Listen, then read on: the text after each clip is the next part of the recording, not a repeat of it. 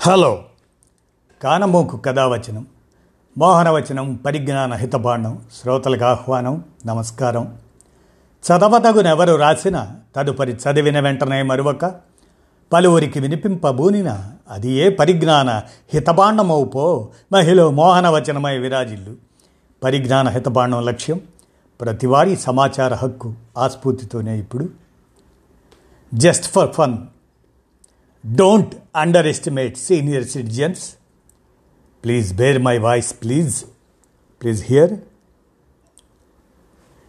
An 83 year old elderly woman lying on the bed said to her 87 year old elderly husband, Listen, I just looked out the window and thought the garage light was on. Will you go and turn off the garage light? The old man got up from the bed with great difficulty, opened a window, and saw five or six thieves trying to break into his garage door. The elder called the nearest police station from there. Look, write my address. We are the only two elderly husband and wife at home.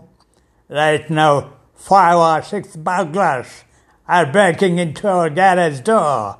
Send your police team quickly. From the other side came the dispatcher's voice. We have written your address.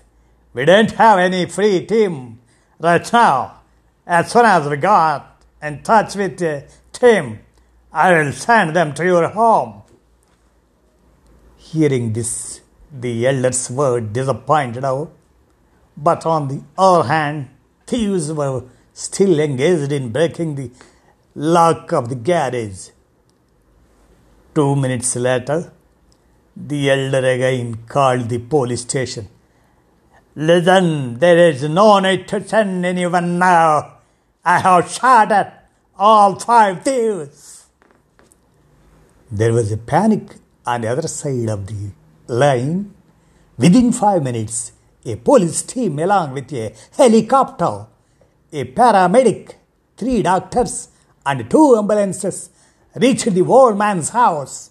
The five thieves were soon overpowered and arrested. Later, the in charge of the police team reached the elder and said, You said that you shot those five thieves, but we caught them alive. The old man replied, And you also said that none of your team were free.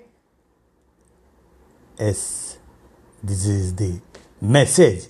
Don't underestimate senior citizens. Just for fun, bear my voice, please. Thank you.